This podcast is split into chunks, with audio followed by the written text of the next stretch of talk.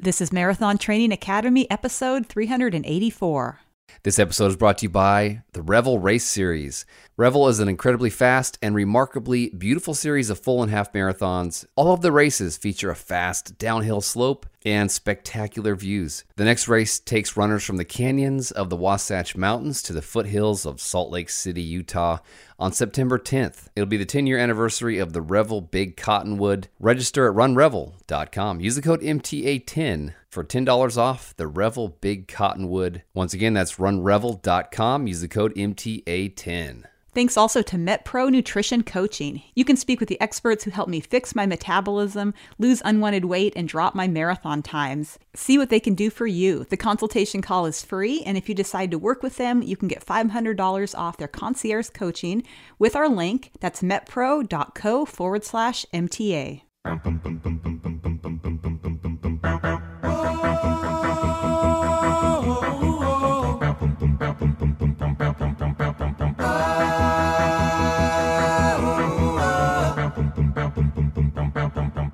Welcome to the Marathon Training Academy podcast, where it's all about empowering and inspiring you to go the distance. In this episode, we speak with Erin Azar, the mother of three from Pennsylvania, who became an internet sensation after sharing hilarious videos of training for her first marathon as a quote, slightly overweight person who drinks too much beer.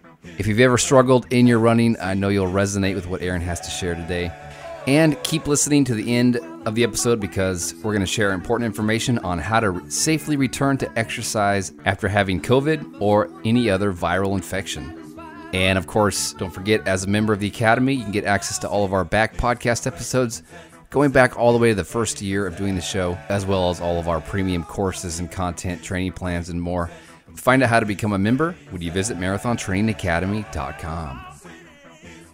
All right, so before we jump in, we thought we would just uh, share some fun facts about ourselves. I hear other podcasters do this. So, Angie, go first. Well, I was going to say initially that my fun fact is that I'm not very fun, at least according to you. And that's a fact. um, but I really love to work out. I do it six days a week, and I have to force myself to take one rest day a week because it's my jam. Fun fact about me I am an expert at taking rest days. All right, well, it's great to be back on the mic. Angie, there has been, since the last time we recorded, a new American record in the half marathon. The old record didn't stand for very long. That's right. It was set back in January by Sarah Hall. But uh, Emily Sisson ran a time of 107.11, which took four seconds off the previous record. She won the race at the USATF Half Marathon Championships in Indianapolis by six minutes. Yeah, and we actually got to meet Emily. That's right. Yeah, at the Boston UCAN event. So it was really exciting to hear about her success. Well, we have some wonderful shout outs that I'd like to read. This one comes from Fred. He says, I recently ran my first marathon in Maui at the age of 62. Participating in the MTA virtual challenges here helped me build the confidence I needed for the marathon. Wow. I finished in six hours and two minutes. That's awesome. Welcome to the club. And uh, you picked a beautiful place to run your first marathon. This note comes from Mar. She says, I finished my very first half marathon in Hamburg and I had a blast. Thanks to the MTA beginner's training plan, I felt awesome the whole time, like I could go on and on and on. I'm feeling pretty confident for the Amsterdam Marathon in October. Thanks, MTA, and thanks to this group for being so inspiring. I was just going to say, Trevor, did you feel like you could keep going on and on and on after your first half marathon? I did not. I remember you describing the experience, feeling like boat oars were slapping the bottom of your feet. Yeah, my feet were really sore. Yeah, so congrats, Mar, on finishing strong at your first half marathon. And maybe you should go on and on and on. she will. This comes from Kathleen, who is a member. She says, Thanks to the help of MTA coach Antonio, I was able to PR at the tear-dropped half marathon by two minutes. I finished in 151 and got third in my age group. This race is a hidden gem in the North Georgia mountains. I've been doing half marathons since 2005, and I guess I'm getting older but not slower. She says, Yet. Thanks for all the MTA support. I could not have done it without you. Love it. Congrats, Kathleen, on the PR. And this email comes from Michelle in Michigan. It's a little bit long, but I really like what she has to say. It says, Hello, Angie and Trevor. I found your resources a few months ago during the middle of my marathon training. I recently became a member. I wanted to reach out and let you know how much I appreciate the wealth of information you've put together on the site. I've always been a runner of shorter distances and viewed it as a have to do versus a want to do. That all changed when I said, to hell with my pace. I'm going to run at whatever pace doesn't leave me out of breath and hating this. Slowly but surely, my distance began to increase. I remember celebrating five miles, six miles, and then double digits. Before I knew it, the half marathon didn't seem all that impossible. I ran a few shorter races and finally a half. I absolutely loved it, but knew that my journey was just getting started. I decided to pencil myself in for the Cleveland Marathon. I dug in deep during training and absolutely loved listening to the podcast in the Academy Vault during the first few hours of my run. I'm not much of an emotional person, but standing in the corrals this past Sunday in Cleveland was a tearjerker. It all hit me that I'm out here doing this. I was in awe. I had taken something seemingly impossible and broken it down one mile at a time and made it doable. I'm so thankful for a body that, number one, survived everything I put it through in my 20s, number two, brought a new life into the world, and number three, finally made it to 26.2 miles. I really couldn't have done it without the mental training. I had to use every tip and trick in the book. At 23 miles, my body was using everything in its arsenal to get me to stop. My knees were burning, my right hip felt horrible, my back felt like it had a pinched nerve, and of course, a blister on my pinky toe was excruciating. I think we've all been there with how our body can rebel against us. Oh, yeah. She says, I was able to use association and also visualize the pain cave. One other tactic I pulled out of the toolbox was labeling emotions as I received them. Before I knew it, the positive voices became louder than the negatives, and they were the ones yelling, You are almost there. Finish this thing. You've got this. I left nothing on the road and finished with a warm welcome from my husband and son. Thank you again for all the support you've both offered. I'm registered for Detroit come this fall, and I cannot wait to start training again. Keep up the awesome work. Wow, thank you for that email and congrats on finishing your first marathon, digging deep and discovering that you do have what it takes. That's what it's all about. That's right. I really like how she shifted her focus away from, you know, being performance pace based into just really enjoying the run and enjoying her pace and I, you know, it kind of reminds me of the interview that we have today um, with Erin, who really tries to find the joy and the fun in running. And of course, training for a marathon and running a marathon is definitely all about having mental strength. And I think Michelle really illustrates that well. Yeah, I think it's a good strategy going into one's first marathon is to not be worried about pace. Just try to finish strong. And then if you like it, work on pace at the next one. That's right. Well, we have Erin Azar on the uh, episode today. Angie, what can we tell folks about Erin? Well, she is a mom of three who became a TikTok star known as Mrs. Space Cadet. And she started running in 2019 as a way to add some zen into her life. And she just kind of started to document the process on TikTok and didn't know how much it would take off. She now has over 700,000 followers and 31 million likes and she refers to herself as an expert struggle runner and struggle lifer. And her goal is to make running more approachable for beginners. Yeah, she's just hilarious. And she's also on Instagram, of course, and everywhere else, but she's just been able to connect with so many people who also find that they want to run, but it's a struggle. And I think what makes her appealing is that like a lot of her videos, it seems like she's just showing the awkwardness of life, which is really funny. Yeah, because we're all awkward, even though we often try to put our best foot forward. That's right. Yeah, I think she says and videos the things that a lot of beginners think or have thought, or, you know, that even those of us who've been running for a long time can really relate to. Yeah, one of my favorites lately is she kind of does this ongoing series big thigh problems. And I can totally relate because I have big thighs and she calls her thighs that they gobble shorts. And so they, you know, like ride up and get very uncomfortable. And so she tries like all these shorts to see if her thighs will gobble them.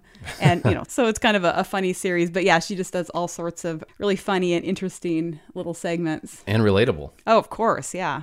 So here is our conversation with Mrs. Space Cadet, Erin Azar. If your thighs eat your shorts, this video's for you. I saw this somewhat relatable looking mannequin wearing Nike at Dick's Sporting Goods and I took that as a sign that I should apparently buy the shorts that I would never dream of running in because my thighs touch. As we know, shorts gobbling season is upon us, so I went ahead and I bought myself a pair. Let's see what happens when I run in them. Ladies and gentlemen, the shorts have been gobbled. Gobble, gobble. Chomp, chomp. I guess some optimism had come over me. They're cute. You just have to walk like this. Or walk, then do the side step. Let me know what else I should try so you don't have to.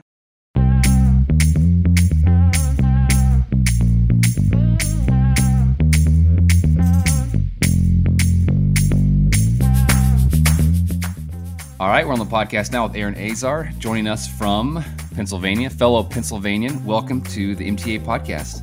Thank you. Thank you for having me. It's exciting to talk to other Pennsylvania people. That's right. So, we'd love to hear how you got started on your running journey. What was the motivation behind starting something that's so hard? My motivation was really well, at the time, I had just had my third baby. So, I had been like either pregnant or breastfeeding for like five years at that point, And I think I was just really run down and I was um, working. I didn't have maternity leave. So it was like, had the baby and I had my laptop like on the bed after my C-section. So Ugh. I mm. think I just had a lot of stress put on me. Um even though like I had help from family and stuff, it's just a lot like as a mom. And so I think with just like the exhaustion and everything, I felt so unhealthy, more unhealthy than I've ever felt before, right. which is saying a lot because I feel like in your 20s, you really, you know, aren't that good to your body. Yeah. But um, so I think it was honestly like desperation to just get my body moving and like the blood flowing and just kind of have like a start to something to make me feel healthier. And as you know, a mom with a new baby, she was at this point like maybe three months. I felt like, okay, I don't really have time to get to a gym because even to get to one is like 30 minutes from our house. So wow. that's an hour mm. in the car. Not going to happen. And I never had luck like sticking with workout DVDs or like workout videos. And at the time also that it was like I feel like the stars aligned because it was also nice weather out. It was kind of like the end of summer and I'm like I'm just going to get out and see if I can run. And I always tell people that my sneakers were so old that they had holes in the sides like you could put your finger through it which is so horrible to think now that I ran on that because I know how bad that is. But I went out and I ran, I think like barely a mile. And I was really like disappointed at my pace and was kind of down on myself. But I'm like, you know what? I'm going to do this every day for 30 days just to like build a habit um, and get my, my body kind of reset. And I decided to film that for some reason I look back on it now, I'm like, what made you think that was like a good idea? Because everything was horrible. My mood was horrible. I looked horrible. I just was miserable. But I mean, I'm glad that I did. I just don't know what was going through my head at the the moment. Hmm. and but yeah, that's what really kicked it off. And once I realized how good that was for my mental health, that was my huge, huge, huge why and that's what made me really stick with it so that's why i'm still doing it that was awesome so that was in 2019 that you got started with that mm-hmm. yes right before the pandemic wow yeah. yeah. what a tough time so take us to back to before you started running what was your impression of running and runners before you got started yeah, I think my conception about running before I started, I just always looked at um, first of all, I always thought that track and cross country were the same thing. Like I just recently learned they're different. So I always looked at runners, like even in high school, as just kind of these like weirdos that did this, like they liked to punish themselves. I just, I mm-hmm. honestly didn't get it because um, even like the short time that I played sports, um, running was punishment. Like if we talked too much or, you know, we lost a game that we should have uh, won, you had to run and that was punishment. So I see these people, you know, and of course I'm looking at them like, oh my God, they're so super skinny and they're running out there like for what, you know? mm-hmm. So that was where that kind of started. And even before that, it was the gym class mile, which was torture. Mm-hmm. Um, so I think my, I don't know, negative thoughts about running started pretty early. And then in comes social media. So that was around the time like I was pregnant and stuff like that is when I started watching um like YouTube videos and things like that. And whenever I would see anything about running, because I would look, I looked into it before, like, oh, can you lose weight running? And like all my reasons were wrong um to start, but the ones that I saw were like super fit people. I mean, like chiseled abs, they look like models and they're like this is how you can lose weight running and i'm like you, you already that already happened like i want to see somebody that hasn't lost weight yet and you know or like transform themselves in some way i want to see them mm. before and then you know in comes instagram at home of the i feel like it is it's shifting now but when i was you know looking on there for like relatable runners when I wanted to get started. I couldn't find any. Mm. Um, so I think my misconception of it all was that it was not um, approachable for beginners. I was terrified to go into a running, like a run specialty store or even like a big box running store. I was scared to go up to one of those like track kids that's supposed to get you fitted for a shoe. Like that's so intimidated when you're a mom, you know, like frumpy in your 30s. So I think eh, I can't like pinpoint one moment in time where I had those misconceptions, but it was kind of like a slow build of them all. I think that's very common for people. And then there's like the whole barrier to like doing a race because we often have misconceptions. You're going to show up at this race and you're going to be the only one who looks like a normal human being. And it's all the rest of these people look like gazelles. They look fast. Yeah. You know, you're going to be the last one. And I think that all kind of gets in people's heads and they don't realize that there are runners of every age, shape, size, all different motivations. And, you know, we can be united um, just because we run. So I'd yeah. love to hear how you got into it and, you know, had a mindset change, obviously. yeah, I feel like sometimes we look at runners and, you know, obviously when you go search for runners online, naturally you're going to come to the bigger ones first, right? And of course, they're going to be really serious. They're going to be very concerned about their fueling and their um their paces and all the fancy types of runs they do but I think it's important to also kind of have representation of people that are doing it for fun or are doing it for mental health and just to feel good during their day. Um, and so it doesn't always have to be like that really serious, intimidating thing. I know that's why your content resonates with so many people. Uh, so, how soon did you start posting on TikTok after you, you got into running? And you, you talked about videoing that first run. Did that make it into early TikTok? You know what's funny is I don't think I was running for that long before I was like, I'm going to train for a marathon. Wow. And uh, yeah, so I remember shortly after that, I was, I think, running one mile. And I just decided, no, I'm going to do a marathon. I couldn't run three miles. So hmm. that still blows my mind. But so I know for a fact that I started very early on posting them to TikTok because of like the weather that I saw in those early videos. Um, so it was shortly after I was like, oh, I'm gonna train for a marathon. Um, so I basically started posting the same type of videos on TikTok, but obviously just shorter. And one of the first ones went viral. Mm. And I was like mentally preparing myself for a bunch of, you know, 12 year old boys to bully me in the comments because I was not showing myself in a good light, you know? So I was not fast.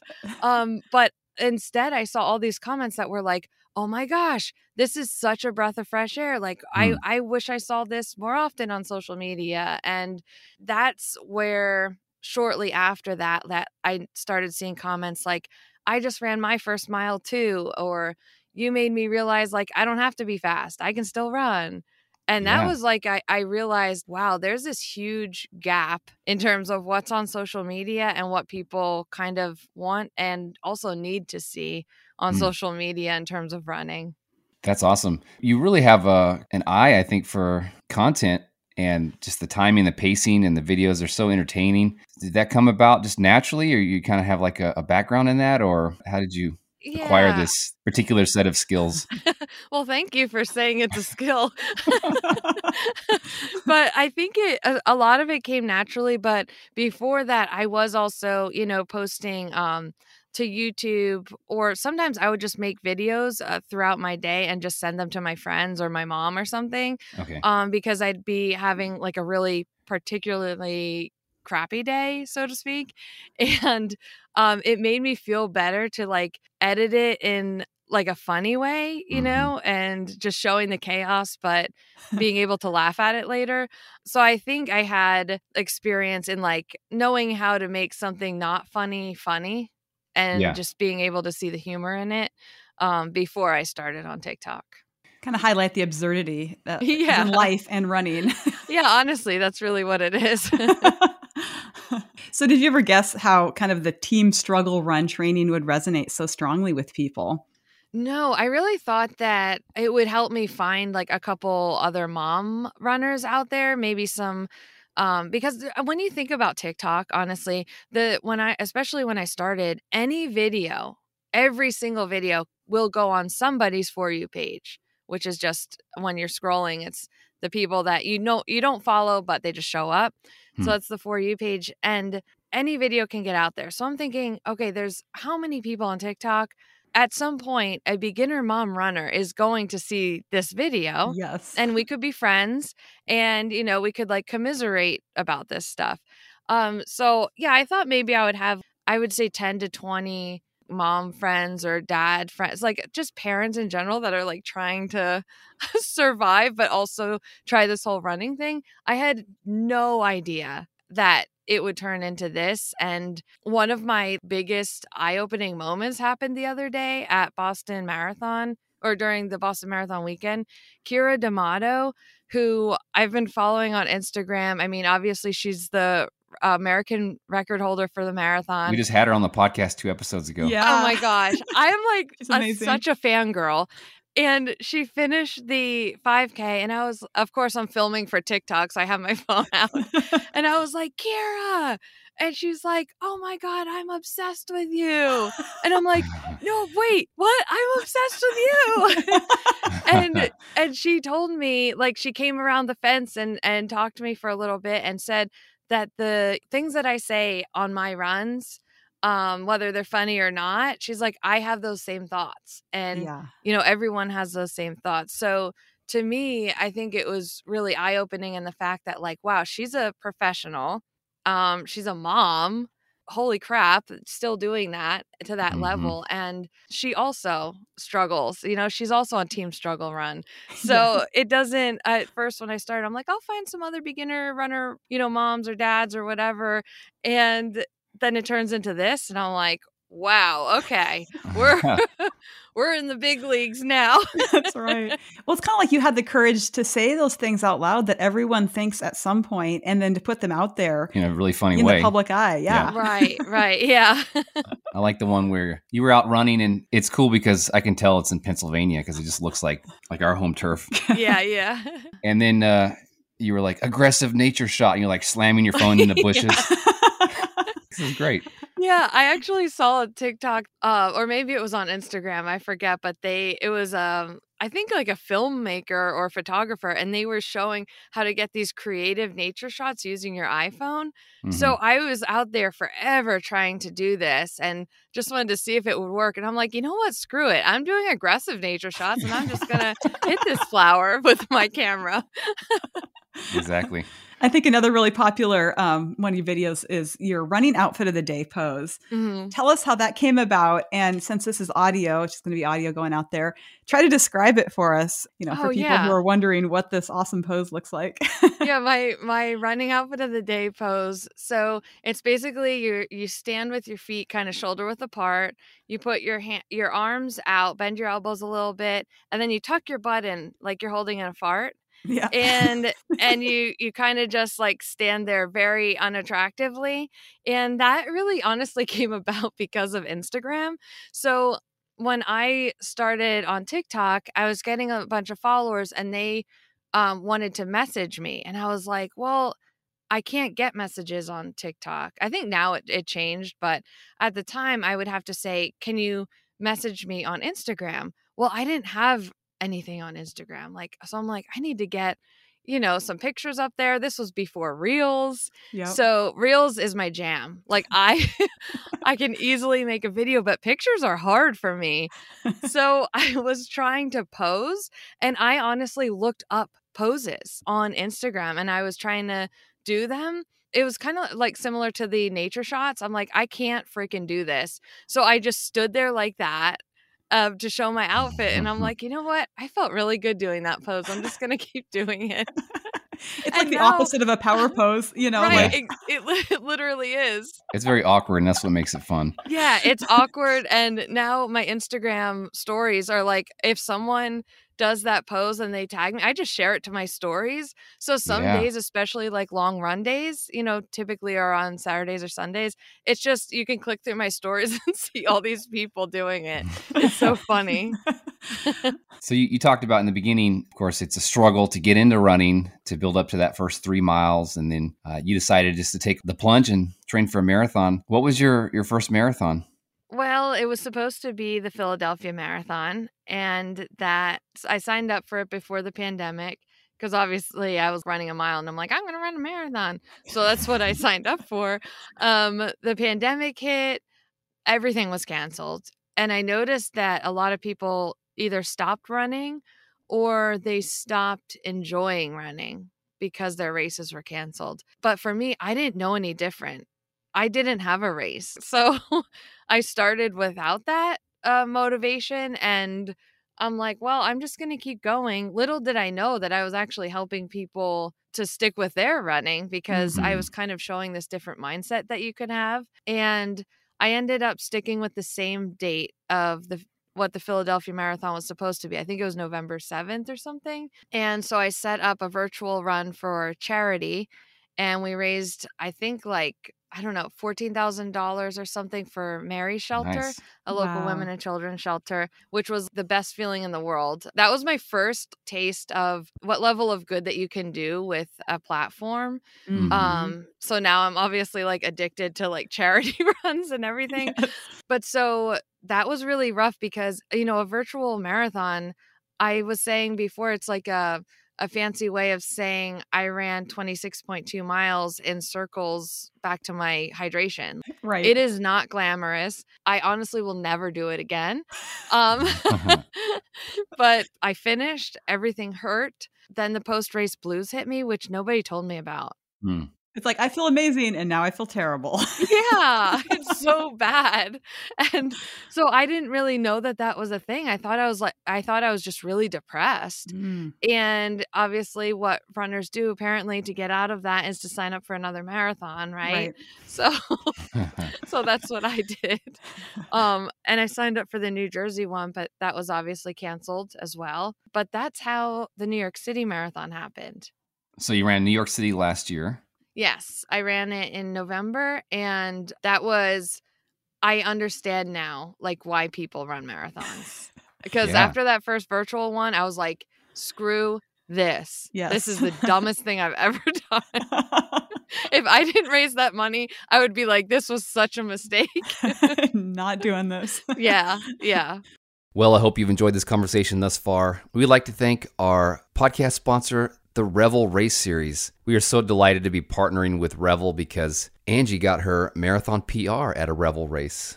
That's right. Revel Race Series really works hard to put the races on in incredibly fast and remarkably beautiful places. They often start near the top of a mountain and then you wind down into the valley for a nice fast finish. And their next race takes runners from the canyons of the Wasatch Mountains to the foothills of Salt Lake City, Utah, on September 10th for the 10 year anniversary of Revel Big Cottonwood. It features a speedy downhill slope and great scenery. It's a really good place to set a PR or finally hit that Boston qualifying time. Some specs here. There is an elevation drop at Big Cottonwood of 9,696 feet for the full marathon and 7,200 feet for the half. Listeners to this podcast can get $10 off. Just go to runrevel.com and use the code MTA10 for $10 off the Revel Big Cottonwood, which takes place September 10th, 2022. Runrevel.com and use the code MTA10 for 10 bucks off. Thanks also to Inside Tracker for sponsoring the podcast. You can get 20% off the Inside Tracker store if you go to insidetracker.com forward slash MTA. This company exists to help you understand what's going on under the hood, so to speak. Uh, you get your blood tested. It's really convenient. They'll come to your house or you can go into, you know, someplace local.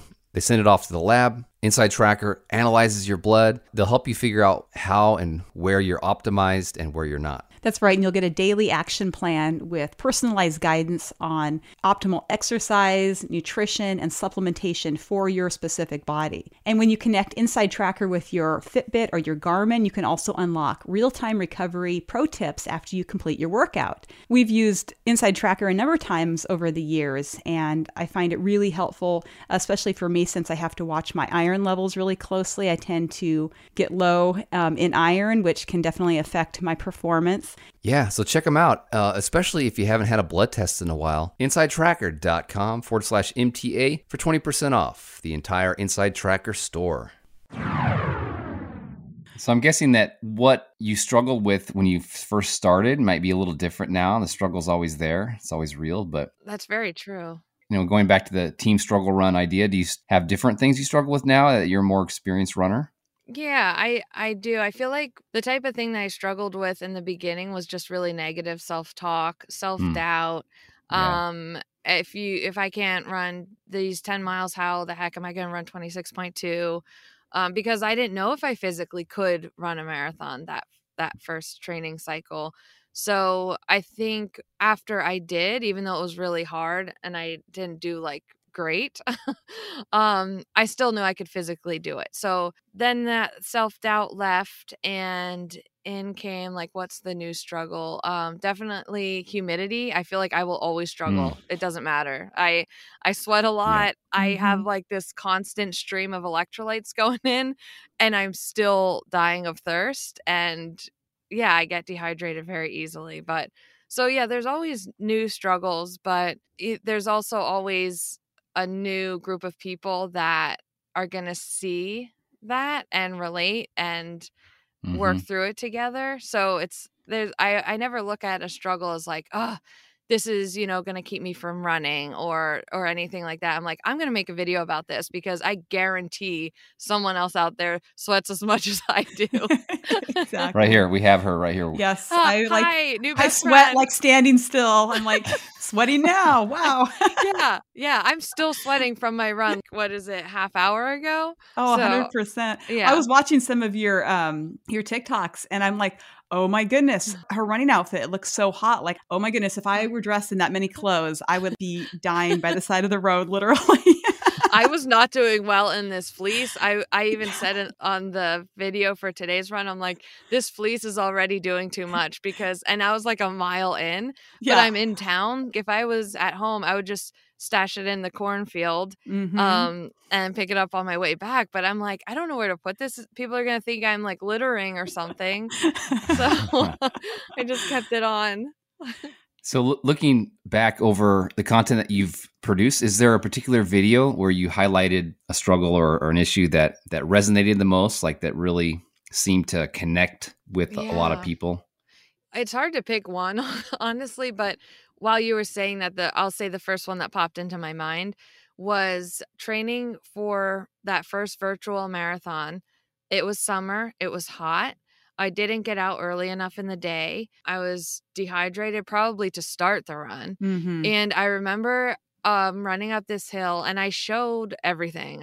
I was running up it. I started to feel dizzy and I had to stop and I hydrated and then I walked a bunch and then I had to call my husband and be like, I like, you have to pick me up. I just can't I Mhm. can't do it. And I wasn't scared to post that video because at that point I already knew the comment section. Like I have the most amazing people that watch my videos. So I wasn't worried that people would poo poo me for that. Right. Um, but I do remember a lot of people saying, like, thank you for showing this because um, whenever I have to do this, like, I don't even know if I should count the run. And I'm like, you should Hmm. count that times two yeah. because your body was working so hard that you got dizzy and the mental toughness that you had to have to make that call Mhm. to walk and you know get over that is more than just a typical run that you felt was really easy. So yeah i feel like those should count twice. Yeah, there's no shame in listening to your body and realizing like this is not safe and I need to yeah, call, if you're feeling a friend dizzy or family. or or nauseous or something you better stop running Yeah. Oh, yeah. And I feel like Pennsylvania kind of has like the triple threat of hell because in the summer it's Mhm. hot, humid, and hilly. Yes. And it's like things can go bad really quickly if They you're not careful. yeah, hot, humid, hilly hell. yes, exactly. So you said you had a great experience at the New York City Marathon and you ran as part of the Michael J. Fox team to support Mhm. Parkinson's research. yeah. Do you have a personal connection to that cause? Yeah, I I do. My dad has Parkinson's and he Mm. was diagnosed uh, I would say 10 years ago almost. It's kind of hard to find like resources and stuff like that, but when we were googling as you do when your, you know, family gets diagnosed with something, all the things that came up were Michael J. Fox um, Mhm. Foundation, resources, clinical trials, everything was all right there. So I was already familiar with the foundation but um, to get to raise money for you know parkinson's research was such an important thing to me um, we were able between tiktok and instagram we were able to raise um, $79000 Wow. for nice. the Wow. michael j fox foundation so i mean that to me was life changing in itself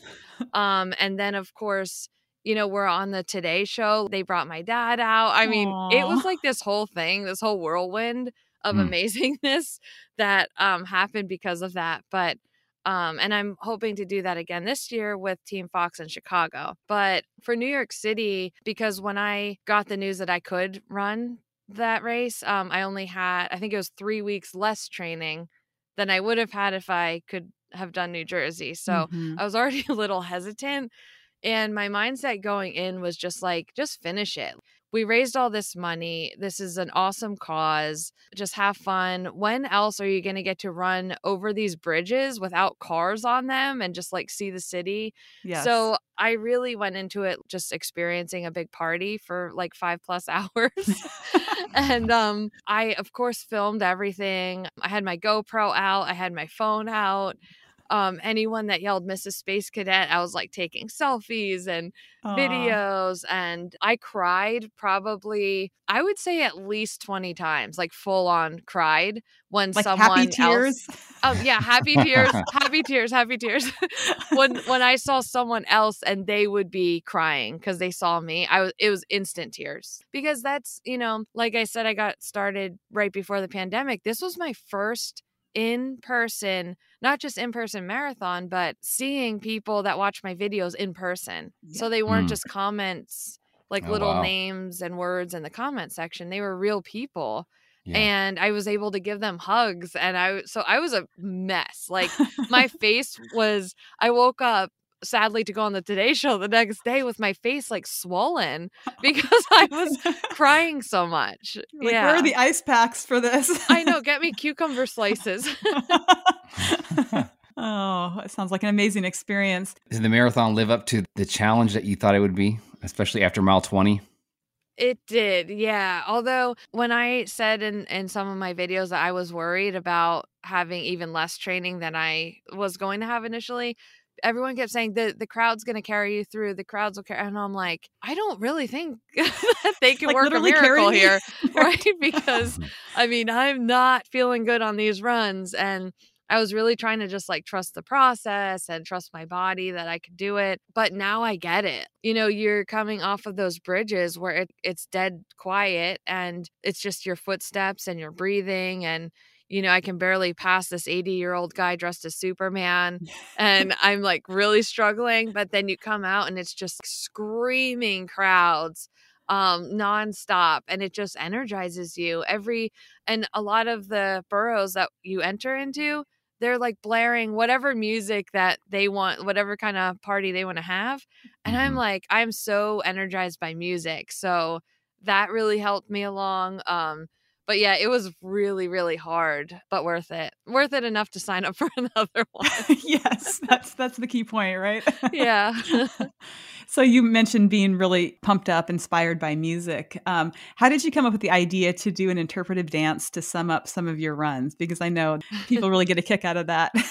Yeah, I don't really know why I started doing it, but after a few times, I think it, it was more entertainment for myself.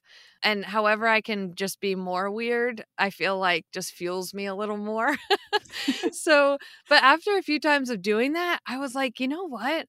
I feel like this is kind of gives me reflection on the run because I'll act it out kind of like in a few seconds. Mm-hmm. And even though I'm being funny, it's almost like I have closure after each run. It's like, all right, yeah, then I really struggled, but then I came out and this, then I saw like flowers and it was exciting and the dopamine's hitting. Oh, but then I'm tired again.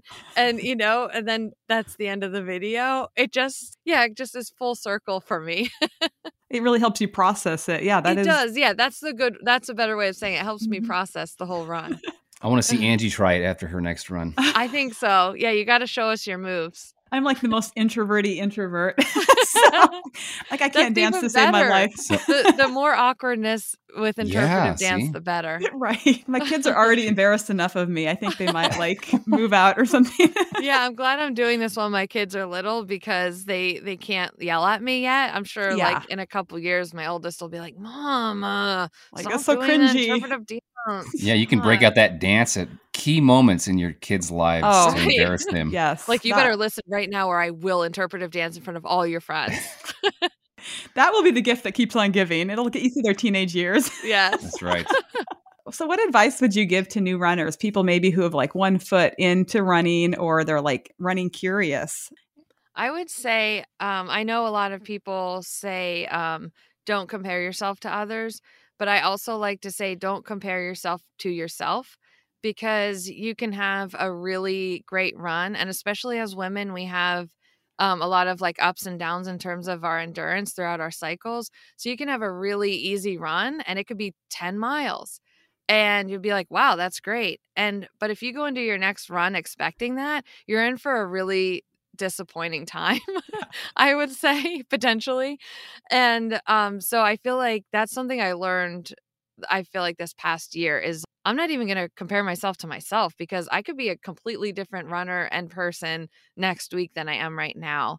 Um, and I think that helps me just deal with those tough runs and also not getting stuck on if you're the type of person that has to do all the research about everything before you start like don't because you will never there's so much about running so even just shoes yeah like you, you, just to go look at the names of shoes and the f- different foams like fz 500 carbon yeah. it's like just get a running shoe that fits your foot okay right. and and get started you'll learn along the way like what gear you need what shorts won't ride up your thighs you know where you need to apply the anti-chafing ointment yeah, where you need to exactly where you need to apply the ointment.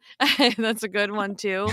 And um because then you can think back if you keep doing that, well, imagine if you started a month ago where you would be instead of procrastinating and thinking you need to do all this, just start now because the physical and mental benefits, even a 15 minute mile is enormous and will be life changing.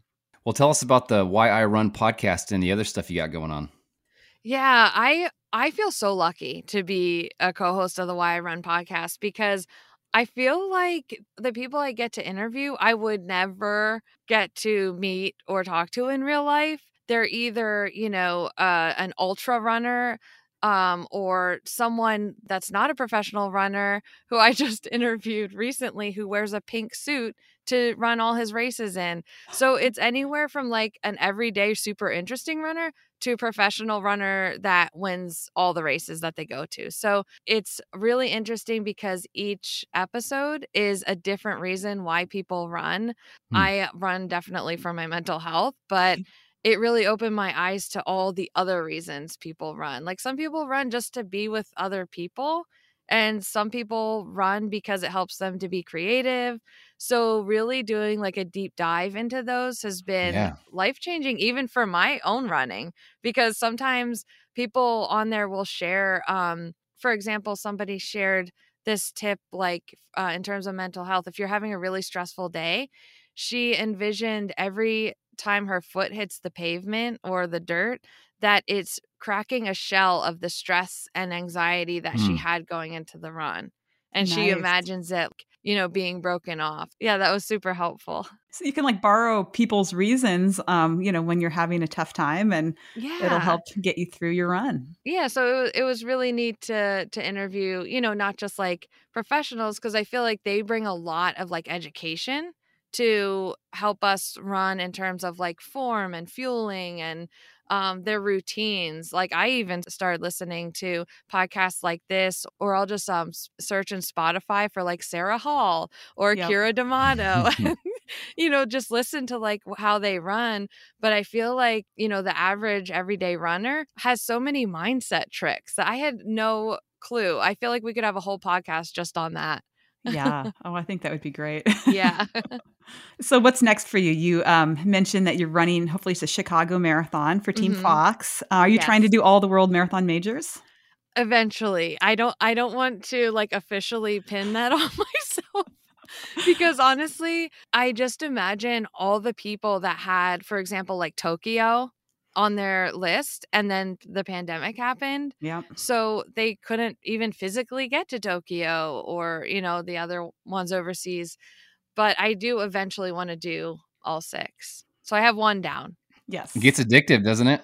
It it does. And also just hearing these people that have done all of them talk about the magic of each one and you know certain things stand out about each one. I'm like, "Ah, well, I have like serious FOMO if I don't do Yeah. that one, you know? exactly. How about how about runners and their bling? What do you think of that? Oh, like their medals? Yeah. Oh yeah. Um embarrassing story. I can't find my New York City Uh-oh. marathon medal. Look in your kids' So- rooms. I know, I know. I think we were trying to go on like this organization spree a few months ago, and we're like, yeah, we're gonna put this with this, and now we don't know what this was. But so I always was like, oh, why do people put all the medals up there? Well, now I see because you will lose it. Yep. It will be packed away in some box in your attic. So I think I'm going to be one of those marathoners with the bling uh, hanging from a little fancy hanger thing someday. Yep. Start your wall. Your wall. Yeah, I'm going to start the wall. Well, it's been great to finally uh, get to meet you, You albeit too. virtually uh, through the Yes. internet. I know, I know, but hopefully we get to meet in person sometime. let's uh, let's tell people where to go if they want to find out more about you and, and find you online. Yeah, so I do have a website if that's easier, mrsspacecadet.com. And I'm also on TikTok, mrs.space.cadet. And also Instagram and Twitter, I'm Mrs. Space Cadet. Where did that name come from? Oh, Mrs. Space Cadet? Yeah. Oh, when I was um, younger, I was in Girl Scouts for a brief period of time, and we went on a trip, uh, like a field trip. I lost my lunch money. I went up to my friend's mom and I said, I, I lost my lunch money. I don't know where it is. And she goes, Erin, you're such a space cadet. and I don't think people really use that term much anymore, but it just means you're spacey. You can't, like, you lose everything and and you're kind of a mess. Um, so, but as I was growing up, that was like a really frustrating thing for me because I couldn't help being like that. It was just Mhm. part of how my brain works, I guess. So once I got into social media and, you know, being more creative, I'm like, I'm going to use that as my name because it obviously is very descriptive of me. and you can channel that messiness into some awesome content that's going to help and relate, you know, to people. So yeah, the more chaos, the better, really. I think your your friend's mom or whoever that was that told you that she was probably thinking of your future that she knew you were going to launch out big on the internet yeah, one day. I think I need to start paying her royalties or something. right. the stratosphere of TikTok. Right, right.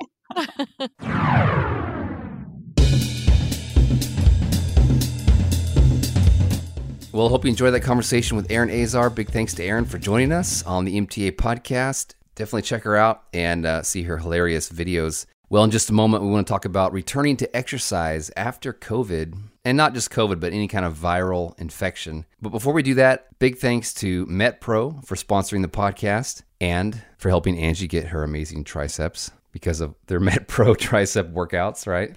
Yeah, when I after I finished my strength training this morning, you kind of asked me what I was doing. I was logging the workout in the MetPro app. They have a huge catalog of workouts that you can do. If you're working with a MetPro coach, they will often give you specific workouts to do based on your goals. It's a really great system um, to go along with the nutrition tracking as well. But one great thing is that if you're working with a MetPro coach, let's say you're traveling or you need to eat out a lot, um, they can help you look at the menu and recommend things based on your specific macros for that meal. The great thing about MetPro is that it really works with your metabolism so that you can reach your fitness, your body composition, your running goals, whatever they are, um, in really a manageable way. Check them out at metpro.co forward slash MTA, free consultation call. And if you decide to work with one of their coaches, you can save $500 with our link, metpro.co forward slash MTA. All right, so let's talk about returning to exercise after having COVID or some other viral infection. yeah, it's safe to say that a majority of our listeners have probably been infected with COVID at some point in the last two plus years. Unfortunately, there wasn't much information or research in the beginning about exercise and COVID. And, you know, it kind of leaves you in this gray zone of like, should I be working out? Should I not? Is this going to set back my healing? And one of the coaches on our team, Coach Athena, is really focused on emerging research in sports medicine and was very gracious to provide two helpful articles that she's come across and used with her coaching clients. The first article comes from the National Academy of Sports Medicine. It's entitled Exercising with COVID. And it starts by asking the question Does exercise reduce the effects of COVID 19? And they say the short answer is yes. Sedentary individuals may suffer more long term COVID 19 complications than active individuals.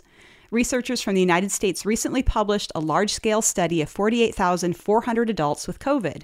The researchers found that inactive individuals, um, that's defined as less than 10 minutes per week of exercise, had a greater risk of hospitalization, admission to the intensive care unit, and death due to COVID 19. They go on to say that more active individuals, which they define as up to 150 plus minutes of exercise per week, had more minor risk factors. Researchers from Brazil also found similar positive outcomes among active individuals, having a 34.3% reduction in hospitalizations compared to sedentary individuals. So that's very good news for those of us who are active that it does protect us um, to some degree from some infections. Um, the article also asks, should you work out while sick? Um, and it says, quote, researchers have documented that short bouts, up to 45 minutes of moderate level exercise, may improve immune function and be beneficial for individuals with viral infections like influenza or COVID or the common cold. The severity of symptoms and days of illness might be reduced by exercises. The research is promising, however, experts still caution sick individuals not to expose others to the illness and not to overtrain themselves through prolonged intense exercise, which may cause immunosuppression. Sometimes rest can be the best medicine. And, you know, when your body is undergoing the stress of fighting off an infection, it is important not to give it more stress by pushing yourself through your normal exercise routine. Another thing that the article addressed is what are the COVID 19 long term complications and the risk for myocarditis among athletes and fitness enthusiasts. Um, a little sidebar myocarditis is inflammation of the middle layer of the heart wall. It's usually caused by a viral infection. And if you get a severe case, it can weaken the heart, leading to possible heart failure, abnormal heartbeat, and sudden death. So, not a good thing. The article goes on to say that researchers have documented that 80% of individuals hospitalized with COVID experienced at least one lingering symptom six months after recovering. The five most common long term symptoms include fatigue, headache, attention disorder, hair loss, and shortness of breath.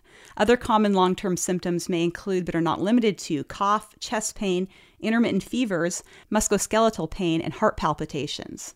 So I'm guessing that most of us and our listeners in the audience were not hospitalized with COVID. And thankfully, you know, we should be less susceptible to some of these more serious symptoms. Um, when I had COVID about six months ago, I do have some lingering complaints um, brain fog, for one, and parosmia, which is a disorder of the sense of smell. I often notice an acrid smell. Although most of my smell has returned, it's just I can smell burning a lot. And I just want to say it doesn't come from me. no, it is not Trevor. so, you know, I, I, definitely relate to people who have had long term symptoms and complications. Fortunately, mine are not severe. Um, the article goes on to say, quote, individuals with long term complications are often classified as long haulers due to lingering issues. One emerging complication is heart conditions, including myocarditis, which we were just talking about. They say researchers have documented that 10 to 30 percent of hospitalized individuals with COVID 19 have suffered from some type of heart condition, including myocarditis. For athletes and fitness enthusiasts, myocarditis has become a growing concern among experts. It is the leading cause of sudden death among competitive athletes. Research studies have documented an increase in myocarditis among competitive athletes who have had COVID 19. Cardiac screening has proven to be an excellent method of detecting myocarditis or any other cardiac risk factors for athletes and active individuals who are returning to exercise after having COVID 19. So it's always a good policy that if you feel like something is not right, if you've been noticing elevated heart rate, um, your resting heart rate is not where it should be, and you know you're having any kind of like respiratory symptoms, feeling like you're having heart palpitations, to get evaluated by your healthcare professional and possibly a sports cardiologist. So here are four key tips on returning to exercise post COVID. Yes, and this comes from an article called Health Plus High Performance Australia. It's entitled Returning to Exercise After COVID 19. The first tip is to wait until symptoms have cleared. They say avoid performing strenuous exercise while still experiencing COVID symptoms, i.e., breathlessness, cough, and fever. It's recommended to wait 10 days from onset of symptoms or 7 days after cessation of symptoms, whichever comes later, before starting a return to exercise. Plus, you should be able to do all of your daily activities and be able to walk 500 plus meters, or that's a third of a mile for those of us in the United States, without excessive fatigue. And I would add to that, it would be wise to wait until you can walk three miles at a brisk pace without fatigue or excessive symptoms before returning to running. I remember when I had COVID that the first week I didn't do anything at all. I just didn't have the energy. And the second week I started to walk and just walking for a couple of miles at an easy pace was extremely fatiguing and, you know, made me breathless. And so it was very slow coming back from it. So you don't want to rush that um, because you can set yourself back. The second tip is start easy. Um, they say, quote, this might seem obvious, but some feel that because they've missed all this training, they need to play catch up and start with a tough session. Not only can your body take time to recover from the illness, but there will be a loss of fitness after one to two weeks off of training. Initially, limit intensity to 70% maximum heart rate and keep the duration short, around 15 to 30 minutes. Um, and, you know, like I said earlier, every runner's experience with COVID is going to look a bit different based on a variety of factors. When I was recovering, it took me around six weeks before I was able to return to my quote normal training schedule. Um, if you had very mild symptoms or if they cleared quickly, then your return to normal will probably take less time. But I think it's important to be patient with the process. The third tip is to avoid loading spikes. The article says, quote, Unfortunately, with time away from training, there will be deloading and loss of fitness. Caution must be taken when increasing training loads to avoid creating loading spikes. This is one of the possible explanations for the increase in running injuries in those who have been infected with COVID. Runners coming off a break may have ramped up their training too quickly, which then caused an injury. Anecdotally, we've seen a number of people returning to exercising and experiencing a higher than usual heart rate, so keep the effort low. Generally speaking, if there have been two weeks of no training, it can take four weeks to safely rebuild to pre infection levels. So they give some guidelines here, which I think are really good. In the first week back of training, aim for 25% of pre illness volume. You should be doing all easy runs and limiting it to 70% maximum heart rate.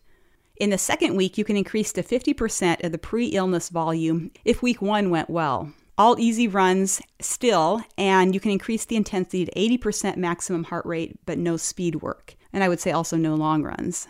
In the third week, you can increase to 75% of pre illness volume if the preceding week went well again. You can start light speed work and a moderate length long run if you don't feel an increase in fatigue.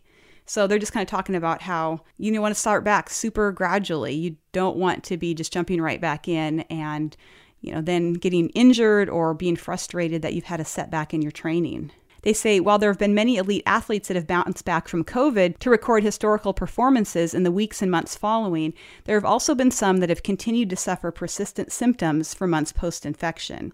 And earlier in the episode, Trevor, we talked about how Emily Sissons set the American half marathon record and when I met her at the Boston Marathon event, one of the things she talked about was returning to fitness after having COVID earlier in the year. And for a number of weeks after her symptoms were gone, she was only able to do easy runs without her heart rate spiking and going anaerobic. And she was being very careful to listen to her body, but it was very frustrating to her because she was worried that her hard won fitness was slipping away and she didn't know what the future would hold, you know, if she wouldn't be able to do hard workouts so it's great to know that her fears were unfounded, obviously, with that great performance. The fourth tip is to listen to your body. Um, the article says, quote, lastly, if something is not feeling right when you've returned to exercise, get checked by your health professional. There have been many cases of persistent fatigue, heart and lung issues post COVID, so if in doubt, get it checked. And you know, again, just be patient with yourself. Don't assume that because your partner or your running friend bounced back in a certain time frame that you will as well. Um, this is a time to, like I said, listen to your body, be kind to your body, and realize that you will regain your fitness, but it may take some time. Has that been your experience? Yeah, it has been. I feel like you know in most aspects I'm completely back to normal, um, other than my the burning smell and brain fog, which maybe could be blamed on something else. I don't know. Everything's normal. It just smells like burning hair everywhere. I'm No sorry biggie. to hear that. Oh man. All right. Well, hope that's helpful. Once again, the article recommends wait until your symptoms have cleared. Number two, start easy. Number three, avoid loading spikes. And number four, listen to your body, which is always good advice. Always for everything, right? That's right. That brings us to the end of this episode. Thank you so much for being a listener. Thanks again to InsideTracker for sponsoring the show. Get a blood test and find out what's going on at insidetracker.com forward slash MTA. You'll get 20% off. And finally, if there's any way we can help you in your training, please reach out. We have a contact form on our website at marathontrainingacademy.com. We'd love to hear from you. And of course, always remember you have what it takes to run a marathon and change your life.